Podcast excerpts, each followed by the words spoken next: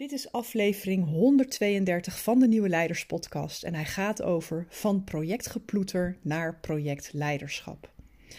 En deze aflevering is net wat anders dan anders. Want voor de podcast van IPMA zijn mijn collega Diana van Donselaar van Wijs in Bedrijf en ik in gesprek gegaan over hoe je mensen in beweging krijgt vanuit een rol als leider zonder strepen.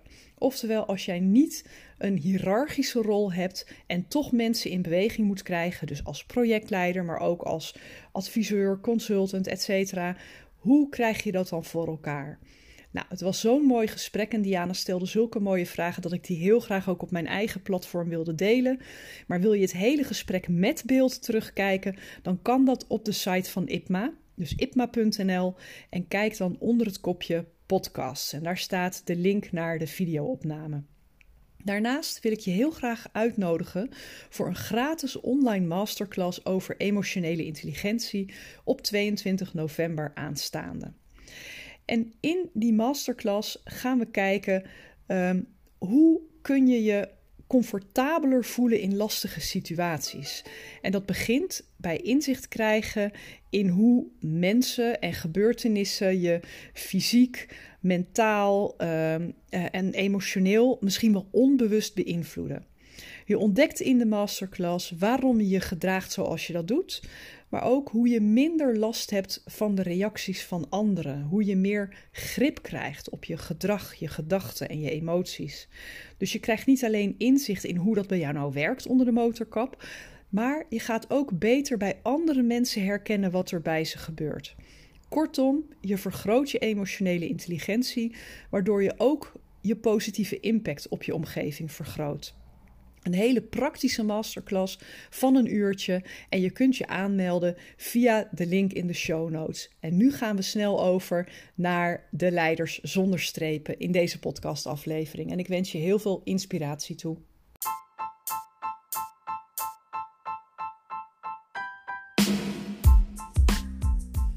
Nieuwe tijden vragen om nieuw leiderschap. Mijn naam is Petra Kuipers en vanaf deze plek neem ik je mee op onderzoek naar hoe we nieuwe vormen van leiderschap kunnen ontwikkelen in organisaties, in teams en, niet in de laatste plaats, bij onszelf.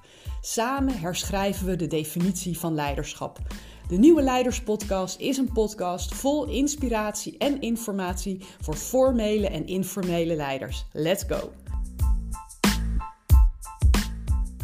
Welkom bij deze podcast in de reeks Wijsheid in Leiderschap. Nou, ik heb uh, enorme passie voor dit onderwerp, eigenlijk voor het onderwerp leiderschap.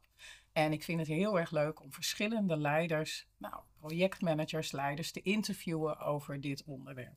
Ik ben Diana van Donselaar van Wijs in Bedrijf en vandaag heb ik Petra Kuipers aan tafel. Petra, ja.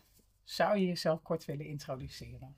Ja, dat wil ik. Uh, Petra Kuipers. Ik ben consultant en uh, trainer. Ik heb een aantal boeken geschreven over leiderschap. En voordat ik dit werk ging doen, tot een aantal jaar geleden, ben ik 20 jaar projectleider, programmamanager, verandermanager geweest. Net welke naam ze het beestje gaven. Ah, dus in dat opzicht heel veel ervaring en ook veel meegemaakt, neem ik aan, uh, op ja. het gebied van leiderschap. ja, en echt ook het projectleiderschap. Want dat is een vorm van leiderschap die wat mij betreft nog wel eens onderschat wordt. En kun je daar iets over zeggen? Wat bedoel je met onderschat wordt?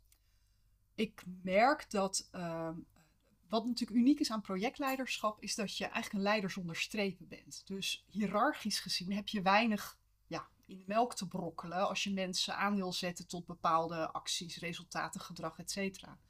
En hoe minder hiërarchische bevoegdheden je hebt, hoe meer je het van binnenuit moet gaan halen. Hoe meer je ja, mensen intrinsiek in beweging moet zien te krijgen. En dat vraagt dus iets anders dan uh, straffen belonen of allerlei prikkels uh, die we gewend zijn vanuit traditioneel beleid uh, loslaten. Je moet echt goed nadenken van hoe kan ik dat voor elkaar krijgen en wie ben ik hè, als ik dat hè, vanuit mijn authentieke zelf, als ik dat voor elkaar wil krijgen. Ja, en ik neem aan dat jij in die twintig jaar ook dit soort worstelingen hebt gekend wat je nu beschrijft is voor jou denk ik ook een soort antwoord, denk ik, op worstelingen die jij hebt ervaren. Ja. Kun je iets delen over, nou ja, ervaringen in die twintig jaar die jou hebben gebracht op dit idee? Nou ja, er was één heel grote ervaring uh, die mij dit inzicht heeft gegeven. Dat heb ik helaas door schade en schande mogen leren. Toen ik het werk vijf jaar deed, ongeveer, ehm, eh, toen kwam ik tot een wat bittere conclusie. Namelijk dat alle projecten min of meer hetzelfde waren. En ik had hele verschillende projecten gedaan qua thematiek. Maar ik had overal te maken met weerstand, met uh, weerbarstige opdrachtgevers, mensen die hun afspraken niet nakwamen, met steeds groeiende to-do-lijstjes. Kortom, met heel veel projectgeploeter. En, uh, en ik had daar last van. Dus ik ben op een gegeven moment, op een dag is letterlijk bij mij het licht uitgegaan. En ben ik met wat later bleek een knijterdiepe burn-out thuis komen te zitten. Omdat ik al die tijd heel erg mijn best had gedaan om de toekomst zoveel mogelijk naar mijn hand te zetten. Ik vond het mijn werk als projectleider om zoveel mogelijk het, toeval uit te sluiten en uh, alles zoveel mogelijk in te kaderen. En daarmee had ik mijn persoonlijkheid en ook de, de realiteit, die toch altijd weer barstig is, had ik daar gewoon geweld mee aangedaan. Ja. En uh, ik neem aan, ziek thuis geweest. Je ja. zegt met echt een vette burn-out ja. thuis op de bank. Ja. Neem ik aan. Met welke, uh, met welke ideeën stapte je vervolgens weer in? Dus hoe, in, tot welke conclusies kwam je in die tijd? Nou, een van de dingen die ik zelf heel belangrijk vond, was dat ik heel snel merkte van, maar projecten zijn echt wel het allerleukste om te doen. Het is wat ik het allerliefste doe. Alleen er moet toch een manier zijn waarop je niet zelf opbrandt en toch resultaten kan boeken. Dus waar zit dan die balans? Ja. En ik ben toen eerst gaan zoeken binnen het veld van projectmanagement. Nou, je hebt het over, nou, wat zal het zijn geweest, 2005 ongeveer. Dus er was al wel het nodige te vinden. En ik had al behoorlijk wat certificaatjes gestapeld. Dus ik sprak vloeiend projectmanagement, zeg maar. Maar wat ik zocht was die menselijke kant van hoe kan ik vanuit mijn instrumentarium, mijn persoonlijkheid, mijn, mijn eigen uh, ja, karakter, mijn persoonlijkheid, hoe kan ik dat veel beter gaan aansturen, dat het past bij wie ik ben. En toen kwam ik op allerlei andere terreinen terecht die niet direct, nou ja, waar je niet direct bij denkt van als projectmanagement, maar psychologie, uh, dingen als groepsdynamica, maar ook bijvoorbeeld marketingcommunicatie. Daar kan je ontzettend veel van leren. Want als iemand weet hoe je, weet ik veel, deodorant moet verkopen. Omdat je de indruk wekt dat er allemaal wilde, gillende jonge vrouwen achter je aan gaan zitten of zo. Als het om, hè, wat was het ook alweer? Nou, ik mag geen merken noemen, maar. maar dan denk ik, dan hebben zij wel iets te pakken wat mensen in beweging zetten. Ja. En daar ben ik uit gaan leren. En daar ben ik dus heel wijd omheen gaan zoeken. Dus in eerste instantie nog steeds heel erg vanuit dat hoofd. Ja. En pas daarna ben ik gaan zoeken, maar wie ben ik? En wat zit er in mijn gereedschapskist? En hoe kan ik mensen, uh, hoe kan ik me verhouden tot bepaalde situaties? Dat ik niet de probleemeigenaar ben, maar dat ik meer een soort instrument ben. En daarbij zie ik je uh, wijzen, hè? dus mm -hmm. ik zie je eigenlijk ja. steeds dit doen. Kun je daar iets over zeggen? wat uh, dit betekent? Ja, ja. Uh, ik, ik, denk dat je twee vormen van leren hebt. En één vorm, daar was ik ontzettend bedreven in. En dat was zeg maar horizontaal, certificaatjes, diploma's, kenniscompetenties. Gewoon lekker veel kennis vergaren. Dus ik was altijd wel met een training, cursus, opleiding bezig. En dat is voor mij horizontaal leren. Maar het echte verschil kwam toen ik verticaal ging leren. En wat ik daarmee bedoel is aan de ene kant uitzoomen. En vanuit een soort, ja, bijna eagle eye, hè, helikopterview kijken van wat gebeurt er nu? Wat voor dynamieken zie je? Wat voor patronen? Wat voor paradoxen zie je? Wat, wat zie je nu precies gebeuren als je uitzoomt en niet naar de individuele personen kijkt, maar naar de groep als geheel? Wat gebeurt daar nu? Waar stroomt de energie ja. naartoe? Waar, waar, waar stagneren dingen? En, en in wat voor situaties zie ik dingen stagneren? En aan de andere kant is het inderdaad naar binnen.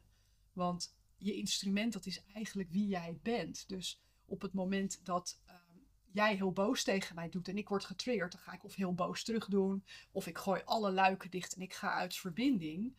Terwijl um, op het moment dat ik dat even gewoon kan processen en, en weer, weer helder wordt in mijn waarneming, kan ik veel effectiever ingrijpen. Dus wat gebeurt er in mij en hoe reageer ik daarop en hoe kan ik daar ja, een soort hygiëne of zo in ontwikkelen? Ja, ja, ja. Wat, wat herken jij daarvan? Nou, in die zin ook natuurlijk ook wel een beetje. Dit is wel iets waar ik ook op aanga. Mm -hmm. uh, dus ik herken wat je zegt over hoe essentieel het is om ten alle tijde eigenlijk jezelf weer terug te kunnen brengen naar een soort staat van kalmte en ja. rust. Ja. soort neutraliteit is het, hè? Want het is niet positief, niet negatief, maar het is ja en, daar zit, en daar zit ook iets in met, ik geloof ook weer niet in volledige neutraliteit. Want ik denk dat dat ook wel, nou eigenlijk een onhaalbare zaak is. Mhm. Ik geloof wel in het vermogen om inderdaad iets meer op afstand te kunnen waarnemen. Jezelf in die positie te brengen. En van daaruit, laat maar zeggen, ook te kunnen bedenken. Dit gevoel is er. Dit is mijn neiging. Mhm. Maar mogelijk is er ook nog een andere invalshoek. Ja. En ik in mijn beleving is het zo dat als ik direct getriggerd word door de emotie van de mhm. ander en daar direct op wil reageren, in de actie-reactie schiet, dat ik dan eigenlijk mijn blikveld heel erg vernauw. Ja, dan kijk je echt door een sleutelgat naar de wereld en dan mis je heel veel. Ja. Ik denk ook hè, dat, dat, dat die neutraliteit is altijd maar tijdelijk. Je kan even ontladen als je merkt dat je negatief getriggerd bent. Maar soms ook dat je ergens heel enthousiast van wordt. En dat je daar meteen op wil gaan, gaan rennen. Maar als jij als projectmanager, verandermanager of wat je rol dan ook is, als jij een instrument bent, dan zorg je dat je in het oog van die storm gaat staan. Dus dat jij niet heel hard mee gaat draaien in al die stormen, maar dat je even kijkt vanuit het midden van oké, en wat gebeurt er nu en hoe kan ik daar het beste op reageren? Ja. En ja, dat zal heel erg aansluiten bij wie, bij wie jij bent als persoon. Dus de een zal daar heel erg de neiging hebben om op de zeepkist voor de troepen gaan staan en, en zenden en dat soort dingen. En de ander zal veel meer beschouwend zijn en proberen andere mensen aan te sporen om, zich te laten gelden of verleiden, uh, duwen, spiegelen, confronteren. Het is net wel wat bij jou past. Ja, dus zeg je daarmee ook van hoe belangrijk het is om heel erg stil te staan bij vanuit welke kwaliteiten wil ik een project bestieren. Ja, dus dat vraagt wel echt gericht jezelf te kunnen nou observeren en ook te kunnen nou stilstaan bij wat doet er voor mij echt toe en vanuit welke talenten wil ik eigenlijk vooruit bewegen. Ja. Eh, en dat vraagt eigenlijk natuurlijk ook iets van een helikopterview, iets meer afstand te nemen. Ja, zelfs een helikopterview op jezelf misschien wel. Want we zijn van nature uh, vaak best wel reactief. Hè? Er gebeurt iets en daar reageren we op. En zeker projectmanagers zijn vaak heel resultaatgerichte types. Ik bedoel, dat vinden wij leuk. Dat, dat praat ik ook voor mezelf. We willen wat voor elkaar krijgen. En uh, dat heeft ons heel ver gebracht, maar soms bijt je daarmee jezelf ook ontzettend in de staart. Dus het is heel goed om even te kijken, wat past er nu bij mij? En dat is mij natuurlijk, ik wou zeggen fataal, het is me niet fataal geworden, maar ik heb wel uh, diep gezeten door heel lang een rol te spelen waarvan ik dacht, en dit is hoe een zakelijke, goede, resultaatgerichte projectmanager eruit ziet. Maar die rol die paste helemaal niet bij mij. En als je dan kijkt naar het effect wat je toen had. Mm Je zei iets over, nou ja, de, uh, ik ben het heel even kwijt. Je had er een leuk woord voor, voor hoe je volgens mij een soort van controle aan het uh, zetten. Ja, ik wilde de toekomst zoveel mogelijk naar mijn hand zetten. Ja, Overal hekjes omheen timmeren. Ja. dus um, welk effect had je toen als projectmanager en welk effect had je nadat je veel meer dit onderzoek had gedaan? Dus als het ware mhm. anders instapte. Dus kun je iets schetsen over het verschil tussen hetgeen je realiseerde? Ja. Nou, een van de dingen die voor mij persoonlijk het belangrijk zijn geweest, is dat ik dacht dat projectmanager was die structuur maken. Maar dat was een misvatting. Het is nog steeds heel belangrijk dat je met elkaar een set regels, en spelregels, een gezamenlijke taal hebt. Maar het echte werk zit daartussenin. Dat is wat gebeurt er op dit moment en wat heeft nu aandacht nodig. En op het moment dat ik ging realiseren van het is niet dat, dat plan dat, dat, dat, waar iets aan mankeert, maar het is de dingen die gebeuren tijdens het uitvoeren van dat plan die aandacht vragen, dan word je veel wendbaarder, veel wakkerder, veel ja, uh, responsiever, zeg maar. En uh, ik merkte dat ik dan ook authentieker mezelf kon zijn. Dus dan kon ik het ook leuk maken. Dan kon ik energie in een project pompen, waardoor het voor mij leuk werd, voor mijn omgeving leuk werd. Toen ik nog een rol speelde, was ik best heel resultaatgericht en het lukte ook altijd wel. Maar ik was wel uit verbinding met mensen. En op het moment dat jij ook je persoonlijkheid in zo'n project brengt, dan word je authentieker. En dan merk ik dat mensen het ook leuk vinden om daar deel van uit te maken. Ongeacht of ze die verandering nou een heel goed idee vinden of niet. Het is iets, het is een beweging waar ze mee te maken willen hebben, waar ze bij willen horen. En dat was echt een verschil. Want dan word je een soort, ja, een soort accelerator word je meer. Behalve, hè, je wordt niet iemand die een script aan het afdraaien is. Ja. Dat is echt een verschil. Ja, en mijn ervaring is dan ook dat je veel meer de intrinsieke motivatie van mensen raakt. Wat natuurlijk in een project vaak heel wezenlijk is, omdat mensen bijna bijna altijd ook een issue hebben met meerdere taken en tijd en Ja. verdeling daarover. De, en Ja. de keuzes die je daarin maakt. Ja. Dus voor mij zit dan vaak op dat mensen veel meer eigenaarschap gaan zetten op hetgeen, eh, weet je, de klus waar ze in jouw project voor staan. Ja. Maar ik weet niet, is dat ook het verschil wat jij hebt ervaren? Of was het... Ja, maar daar, daar komt nog wel wat extra's bij kijken. Want alleen omdat ik het op een authentieke manier doe, maakt nog niet dat iedereen opeens voldoende ruimte in de agenda heeft om het te kunnen doen. Dus je blijft altijd tussen hard en zacht schipperen. Altijd. Dus de harde kant moeten gewoon de voorwaarden ingevuld zijn om een klus voor elkaar te krijgen. En dan aan de zachte kant kun je gaan, gaan werken aan meerwaarde. Dat je ook bijvoorbeeld aan mensen waarde toevoegt. Van wanneer is zo'n project nou voor jou de moeite waard? Wat, wat je komt brengen, dat snap ik. Dat zijn competenties waar we je om gevraagd hebben. Maar wat wil je hier halen? Wanneer wordt het voor jou de moeite waard? Wanneer kan jij waarde aan jezelf toevoegen? Dat soort vragen, Ja. dat maakt ja, dat mensen het leuker gaan vinden. Dat Ja. mensen ook denken van, oh ja, zo kan ik er ook naar kijken. En wat voor verschil maakt dat dan? Dus als mensen op die manier gaan kijken, als je ze daartoe uitdaagt met vragen, met, weet je, dat kost tijd. kost natuurlijk ook wel vaak wel weer tijd om die vragen te stellen en daarin te verdiepen. Dus wat levert het dan op? Het, je verdient die tijd altijd terug. Want hoe meer mensen eh, echt met hun hart in een project zitten, hoe minder hard je hoeft te werken om mensen te overtuigen. En weer communicatie en weer een bijeenkomst om te vertellen waarom we dit nou ook weer deden. Dus dat is het al. En wat ik zelf heel waardevol daaraan vind, is eh, het doet iets met het bewustzijn in de organisatie. Hè? Als projectteam, hoe je het ook georganiseerd hebt, in, in welk framework dan ook. Je bent een gelegenheidsteam die met elkaar samenwerken. Als die groep uit elkaar gaat, dan hebben ze ervaren hoe het is om op deze manier met elkaar te werken. Om elkaar aan te spreken op, maar wat, what's in it for you? Hè? Wa- hoe kan ik dat nog meer faciliteren? Je hebt echt vanuit verbinding, heb je iets gedaan. En dat nemen ze allemaal weer mee naar hun eigen werkplek. En dat maakt dat een organisatie, ja, er zit een soort ripple effect komt daaruit. En dat vind ik zelf het meest waardevolle. Dat gaat ver over de, de, de einddatum van een project heen. Ja, ja, ja. Dus in die zin zeg je eigenlijk van dat waaiert ook uit naar verschillende plekken in de organisatie. Je kan het niet meer onweten. Als je zo gewerkt hebt, dan is dat een stukje van jou geworden. Dan heb je dat een stukje geïnternaliseerd. En dan neem je dat weer mee. Hey, en nou zitten wij hier voor de podcast Wijsleiderschap. nou weet ik ook dat jij bezig bent met een ontwikkeling die gaat over nieuw leiderschap. Ja. Volgens mij wat we daarin wel delen is een stuk zicht en visie op. eh, nou, dat inderdaad met de horizontale beweging en neiging je eigenlijk in de kern geen project of organisatie meer goed leidt. Dus dat het met name zit in eh, nou, al die momenten die daar tussen en vooral ook het verticale stuk. Ja, ja, wat was mijn vraag ook alweer? Dus kun je dan iets delen over wat versta je dan onder wijs of nieuw leiderschap? Nou, ik ben wel benieuwd of wij hetzelfde daaronder verstaan. Dus kan, Ja, kan jij eerst iets zeggen van wat, wat, wat zou jouw definitie ongeveer zijn van wijs leiderschap? Wat voor kenmerken zijn dat volgens jou? Ah, dus dat is wel een mooie vraag. Nou, één zit hier voor mij heel erg op ehm, een bewustzijn. En heel, dus bewust kiezen voor zowel jezelf goed te doen, als de mensen om je heen waar je mee samenwerkt, als voor mijn groep wel altijd het grotere collectief. Dus je staat heel Ja. bewust stil bij wat doet het doen voor deze drie dimensies of lagen. Ja. Ehm, eh, en dat is iedere keer weer waarvanuit je start. Ja, en dus het is iedere keer weer. hè, is het ja, dan een soort ja, dus van, iedere keer weer waarnaar je terugkeert. En om dat te kunnen doen, volgens mij om wezenlijk eh, die drie goed te doen, Mhm. Heb je een andere intelligentie te gebruiken dan alleen maar je hoofd. Ja. Dus ik geloof wel in dat je denkvermogen cruciaal is. Mhm. Ik denk alleen als je alleen maar gebruik maakt van één intelligentielaag.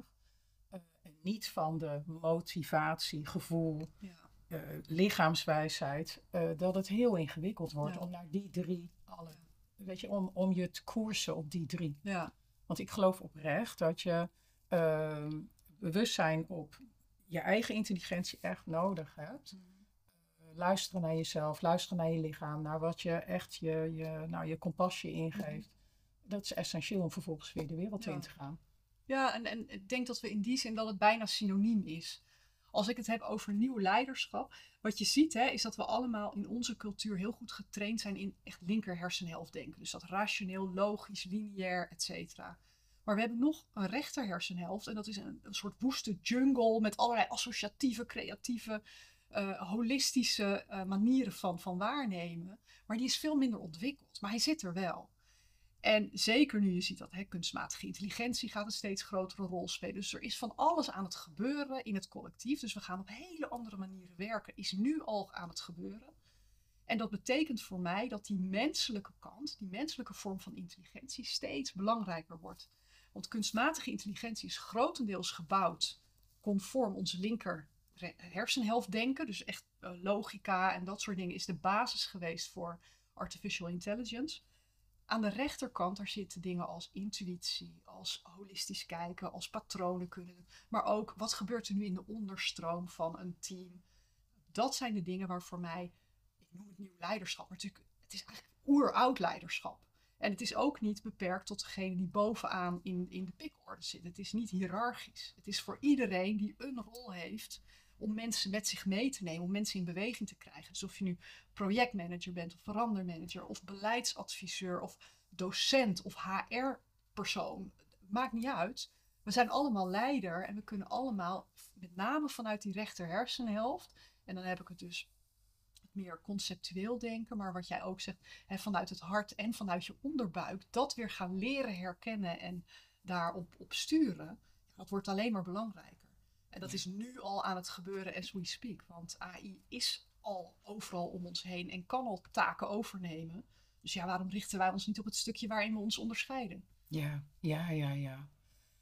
En in die zin, volgens mij kunnen we nog wel een uur doorpraten. uh, maar ik zie ook dat we inmiddels alweer bijna aan de 20 minuten zitten. Dus de tijd gaat echt, uh, vliegt gewoon. Ehm, als je dan weer het hebt over hè, deze vorm van wijs, nou zeggen we nieuw leiderschap. Wat betekent dan vanaf morgen, als je in een organisatie werkt, je bent projectleider of je bent leider, uh, wat betekent het concreet? Richt je dan vanaf morgen je dag in? Hoe stuur je vanaf morgen heel praktisch je team aan?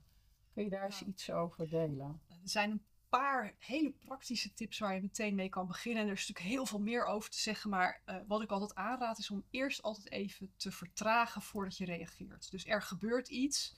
En dat kan al zijn dat je afgesneden wordt in het verkeer of wat dan ook. En dat je eerst eens gaat waarnemen van wat gebeurt er nu? Wat, wat roept dat in mij op? Zodat we heel erg bewust worden wanneer we in een reactieve modus zitten. En steeds beter leren om wat ruimte te hebben tussen actie. actie of, uh, ja, stimulus ja, en, en de actie. Ja. ja. dus dat is er eentje. Um, eentje die ik zelf ook heel belangrijk vind, is langer een vraagteken blijven en niet zo snel een uitroepteken worden. Want er zijn zoveel verschillende perspectieven. Je noemde dat net ook al even. Um, zijn er andere perspectieven die ook waar kunnen zijn? Hè? Dus ik nodig mensen altijd uit voordat je tot een conclusie komt. Zoek nog in andere bronnen. En uh, stel twee verdiepende vragen op zijn minst voordat je verder gaat. Dus ik denk dat de superpowers voor de komende tijd is uh, nieuwsgierigheid. Echt je nieuwsgierigheid als spier ontwikkelen. Uh, empathie proberen, ook als je heel erg verschilt van elkaar te kijken. Hoe is het om in de andermans schoenen te staan? Niet om die volop gelijk te geven en jezelf als een soort deurmat op te stellen. Maar meer om te kijken van, hé hey, interessant, er kunnen meerdere waarheden naast elkaar bestaan. Daar ontstaat voor mij wijsheid uit. Als je die meningen met elkaar kan spiegelen en toch met elkaar in verbinding blijft. En in die zin hè, herken ik ook zeker de essentie van het vertragen hè, of het belang ervan. Want in die zin uh, herken ik ook de neiging, die ik ook zo bij mezelf herken, hè, is op het moment dat je een probleem tegenkomt of je zit te sparren of je kijkt nog eens naar je laptop en je wil een oplossing bedenken, dat je zo kan hangen in alleen maar proberen nog harder te praktiseren en te denken. en weet je, nog eens uh, op inhoud eigenlijk weer hetzelfde gesprek aangaan. Dus ergens zeg jij wederom, hè, is eigenlijk een stuk afstand nemen. Van daaruit heel even een moment zetten tussen datgene wat er gebeurt en je neiging en je reactie erop. Uh, hoe dan praktisch? Dus wat helpt dan, wat helpt jou of wat hielp jou ook echt praktisch om dat moment van vertragen. Weet je, in, Ja. in een wereld die zo hectisch Ja. soms ook is. Ja. Hè, waar je natuurlijk aan één geschakeld van de ene meeting bij wijze van spreken van de andere gaat. Nou, er zijn bij mij twee dingen die, die echt een soort aha-moment gaven. Het ene was de realisatie dat ik niet mijn gedachte ben, maar dat ik hetgene ben dat naar mijn gedachten kan kijken. Want op het moment dat jij beseft, hé, hey, ik ben niet die gedachte, ik, ik kan mijn gedachten waarnemen, dat is bijzonder. Dus op een of andere manier ben ik het bewustzijn wat naar mijn eigen gedachten kan kijken. Dat was bij mij een soort knop om van, oké, maar dan kan ik daar dus ook in gaan vertragen. En het tweede eh, wat ik mezelf heb aangeleerd, en, en ik ben er nog niet feilloos in hoor, zeker alles behalve, ehm, eh, is af en toe echt even in mijn lijf zakken voordat ik een beslissing neem. Ja. Omdat ik, als jouw stressrespons aanschiet, dan schiet het ook aan alle kanten aan. Dat is gewoon. En dan ga je in dat hoofd zitten en dan ga je inderdaad door het sleutelgat naar de wereld kijken.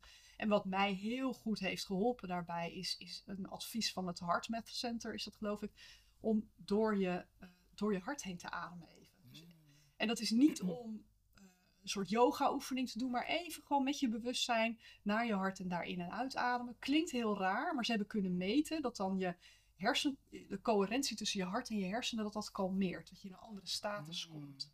Dus als je getriggerd bent, is dat een soort van het ventiel losdraaien eigenlijk, zodat even die spanning kan afvoeren en je daarna helderder kan waarnemen. Ah, mooi, ja. Dus wat ik inderdaad voor mezelf merk, is dat ik dit, dat moment van vertragen en rust, dat bouw ik ook eigenlijk wel bewust in. Maar ik train het heel erg in allerlei transitiemomenten. Dus Oh, ik sta in ja. de supermarkt en dan sta ik weer even stil bij, hoe is het met mij? Hoe doe je dat dan? Eh, letterlijk, eigenlijk zijn het gewoon een paar simpele vragen. Wat ervaar ik nu in mijn hoofd? Ja, is het iets drukker, iets rustiger? Eh, dan ervaar ik iets meer omlaag van hoe voel ik mij op dit moment? Mhm. Dat is een vraag die ik stel en waarvan ik nou, enige poging waag een antwoord te vinden. Soms komt er geen duidelijk antwoord Mhm. en dan laat ik het ook. En ik check altijd wel even in op waar voel ik meer en minder spanning in mijn lichaam. Ja. Eh, en En ga je dat dan duiden of is het meer het waarnemen en that's That's it? it. Ik neem meestal waar. Want mijn neiging is enorm om dat te gaan zitten Ja. analyseren. Ja, ja. En precies in het analyseren ga ik eigenlijk weer Ga je terug hoofd. Ja, dan zit ik weer vol. eh. Ja. Dus ik doe een serieuze poging dat waar te nemen. En dat doe ik meerdere keren op een dag. Hè. Ook als ik van de ene meeting naar de andere loop. Mhm. wandel met de hond. eh. Omdat ik voor mezelf weet, en zo, dat effect heb ik ook, dat als ik dat train, dus ik neem mezelf heel vaak Ja. waar, dan kan ik op de momenten dat het cruciaal is ook makkelijker mezelf reguleren. Ja. Want ik heb gemerkt dat alleen al door mijn voeten echt te voelen op Ja. de vloer, Ja. tegengesteld aan druk hoofd. Dus heel bewust voeten op de vloer, bewust mijn schouders wat lager brengen, eigenlijk al rust geeft. Ja. Maar dat moet je wel kunnen, ook, dat moet je jezelf waar ja, maar je bent eigenlijk op de manier waarop jij het doet, ben je nieuwe synaptische verbindingen aan het aanleggen. Dus je bent echt een soort paadje in je hersenen aan het, aan het uitgraven, aan het plaveien, zodat het steeds makkelijker wordt. En dat is het vaak. Nieuw gedrag leren is niet moeilijk, maar duurt even voordat die verbindingen in je brein zijn gemaakt en dat een soort ja, verkort pakketje is geworden, wat vanzelf, waar je vanzelf bij kan. Ja, Maar ja, weet je, we hebben ook, de meeste van ons hebben ook eh, veters leren strikken en dat soort dingen. En dat, dat gaat op precies dezelfde manier. Iets, Ja. iets ervaren, iets leren. En, ja. Ja. ja, en wat ik hier wel mooi vind, dan moet het volgens mij afronden, maar ja. Wat ik ook hier wel mooi aan vind, is dat, en dat herken ik volgens mij ook wel in eh, jouw visie, is dat het gelukkig voor mij gaat over ehm, vermogens die we van nature al lang hebben. Ja. Dus ik heb het vermogen om de zwaartekracht te voelen en eh, weet je, mijn voet op de vloer te zetten en daarin als het ware eh, meer tot rust te komen. Ja. Dus het is allemaal natuurlijk vermogen, Ja. wat je eerder weer aanspreekt en wat je bij wijze van spreken soms geblokkeerd hebt, Ja. in plaats van dat je alleen maar nieuwe dingen leert. Ja, Maar Ja. dat is volgens mij haakt een beetje aan wat jij beschrijft over horizontaal leren en verticaal ja, leren. helemaal. En daarmee heb je toegang tot veel meer informatie die heel relevant kan zijn. Van, goh, waarom voelt het in deze groep altijd zo heigerig? En waar, hoe kan het nou dat we altijd in dit patroon ver- verzanden? Dat zijn allemaal vormen van informatie waar je met je rationele hoofd niet bij kan. Maar we weten allemaal, als iemand iets zegt en hij denkt iets heel anders, dan voel je dat. En dat is iets wat we, wat we veel meer mogen ontwikkelen. En dat is, ja, denk ik, eh, waar nieuwe leiders en ook wijze leiders elkaar tegenkomen. Ja. Ja. Hey, dus heel erg bedankt. Ook heel fijn hoe je het heel praktisch hebt kunnen maken. En hoe we volgens mij hopelijk eh, nou, daar ook wel echt wat praktische nou ja, to-do's of zo aan hebben Mhm. ko- eh, kunnen koppelen. Uh, dus dank je wel Ja, voor je tijd. dankjewel.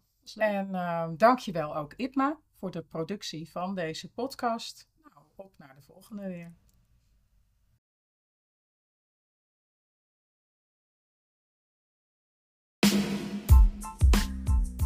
Dankjewel voor het luisteren naar de Nieuwe Leiders podcast. Was deze aflevering waardevol voor je?